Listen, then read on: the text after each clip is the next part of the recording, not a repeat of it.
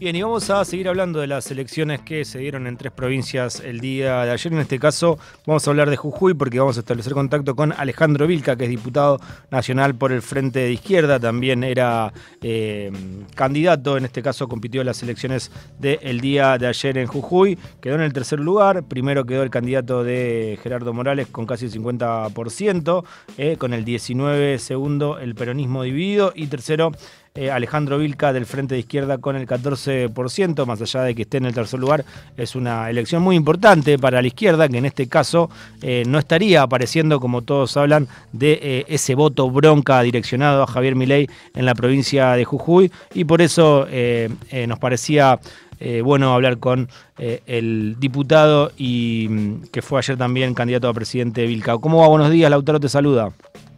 ¿Qué tal, Lautaro? Muy buenos días. Un saludo a todo el estudio y a toda la audiencia. Gracias, Alejandro, por eh, atendernos. Bueno, em, ¿cómo estás analizando lo que sucedió ayer en Jujuy? ¿Quedaste conforme, no quedaste conforme? ¿Esperabas un poco más? ¿Cómo fue todo? Mira, nosotros desde la izquierda estamos bastante contentos, ¿no? Bien. por haber hecho una, una campaña pulmón. Es muy difícil por ahí digamos, para que se entienda, hacer eh, política acá y competir con dos aparatos muy fuertes, con un financiamiento importantísimo. Eh, la verdad que fue este tercer lugar, bueno, la verdad que es muy merecido, haciendo una muy buena elección en San Salvador de Jujuy, donde quedamos claramente como segunda fuerza, eh, logrando diputados, concejales en varias localidades. Y bueno, yo creo que también eh, mostrando esto, ¿no? Lo que vos decías, que no solamente acá acapara el voto bronca o la decepción a los partidos que nos vienen gobernando es la ultraderecha, sino también la izquierda, ¿no? Que, acá, además, digamos, ya viene haciendo muy buenas elecciones. En el 2017 logramos el 18%, en el 2021 el 25% que nos permitió llegar al Congreso, y ahora esta, que es una de las más altas elecciones que hizo la izquierda para un cargo ejecutivo, ¿no? A mm. gobernador, así que bueno, contentos por, por haber hecho esta elección, ¿no? ¿Cuánto habían sacado en el 2021? Perdón que se me pasó el dato. Mira, en el 2021 sacamos a diputado nacional el 25%. Un montón. Eh, claro, eh, pero bueno, en las elecciones provinciales, eh, bueno, ahí, acá hay muchísima, a ver, un sistema electoral, el jujeño, que es muy parecido al tucumano, u mm. otros donde hay un sistema de colectora, ¿no? Que eh, por ahí es muy complicado, le complica muchísimo esto al, al, votante porque bueno encuentra un sinnúmero de, de boletas y además no el, folclore acá de, la estructura de boletas que te roben eh, se hace muy difícil poder fiscalizar te cuento. Nosotros esto lo hemos denunciado no eh, en, algunos lugares hasta nos echaban a todos los fiscales nuestros de la izquierda donde no pudimos fiscalizar sobre todo en el interior.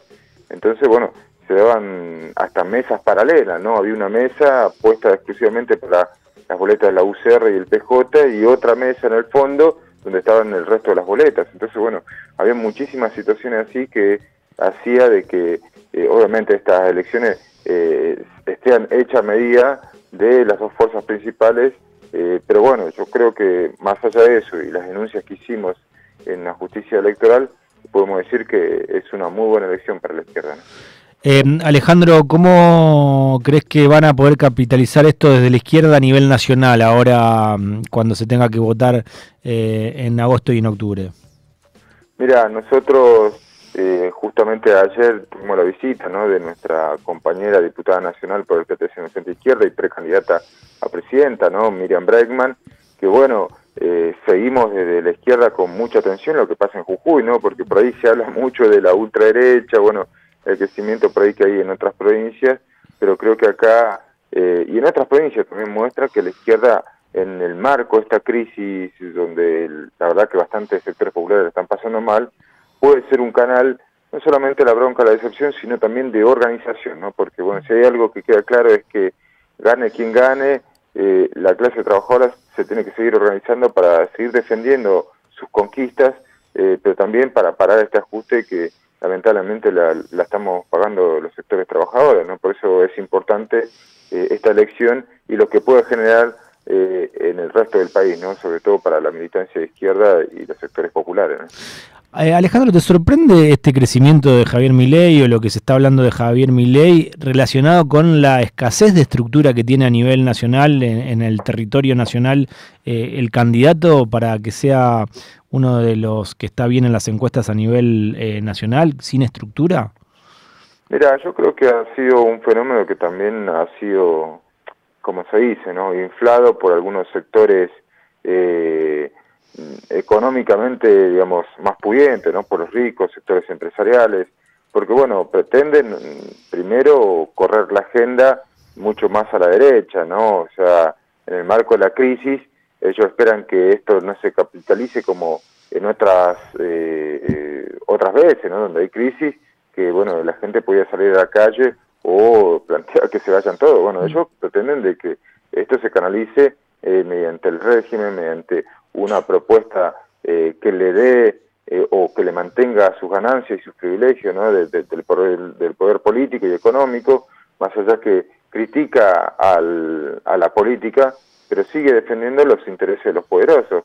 Eh, otro aspecto que, digamos, que para nosotros nos parece es que también, por otros aspectos, es útil para también generar un fantasma de que se viene la ultraderecha y por eso es necesario apostar a la, al mal menor. Bueno, nosotros ninguna de esas opciones nos cierran, vemos que eh, hoy la alternativa tiene que ser de izquierda, ¿no? Pero bueno, yo creo que es eh, es muy el fenómeno en mi ley, digamos, tiene muchísimos minutos de televisión y por eso te digo, por los grandes medios es impulsado para crear ese fantasma, ¿no? De que se viene la ultraderecha y apostar a un mal menor, ¿no? ¿Y ustedes de qué manera han conquistado el electorado, Vilca? Porque eh, estamos de acuerdo en lo que usted dice, ¿no? Es como el resultado de una estructura mediática y de los intereses de ciertos poderes, mi ley con esa resonancia enorme en Capital Federal, y ahora estamos viendo que en otros lugares, como por ejemplo eh, la elección que han hecho ustedes, es muy buena. ¿De, qué manera llegaron ustedes a la gente para que no penetre este discurso?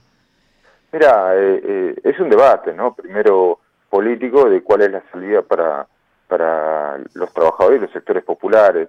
Nosotros, primero que nada, digamos, eh, si vos escucharas el discurso por ahí de Gerardo Morales o del PJ oficial, eh, en algunos puntos es linda, ¿no?, con algunas ideas de, de los libertarios, en el sentido de, que, de seguir favoreciendo a los empresarios, ¿no?, el, el de financiamiento de la salud, de la educación, para que surjan emprendimientos privados, la entrega a las multinacionales de todos nuestros recursos, el caso del litio, bueno, son algunas de las ideas que, que digamos, que hay que combatir ideológicamente, ¿no? La xenofobia, la persecución eh, judicial eh, y la prohibición del derecho a la protesta a los sectores populares. Bueno, son debates que se abre más en un marco de la crisis donde los sectores eh, más concentrados del poder económico lo que intenta es descargar la crisis sobre la espalda de los trabajadores y justamente esa protesta es la que eh, lleva a que te quieran silenciar. Bueno, es un debate que hicimos eh, planteando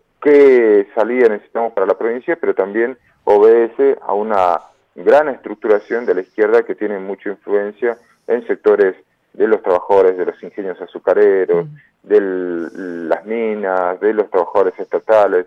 E, eso ha hecho de que por lo menos la izquierda se mantenga como una alternativa en la provincia de Jujuy. ¿no? Alejandro, buenos días. Anita Sánchez te saluda. Recién mencionabas eh, lo que tiene que ver con el litio y sabemos que vos tenés una propuesta concreta para lo que es la estatización de este recurso natural en la provincia y que pase en manos de los trabajadores y las comunidades. Eh, ¿Esa propuesta eh, hoy en día está presente en algún lado? ¿Cómo es el apoyo popular también en referencia a eso? Mira, como ustedes saben, los recursos como el litio hoy depende de la provincia ha sido una de nuestras propuestas que seguramente van a llevar nuestros diputados, ¿no? que ahora van a entrar eh, en estas elecciones. Nosotros hemos propuesto ¿no? que recursos como el litio sean estatizados al 100% y no dependan de la explotación de multinacionales. ¿no?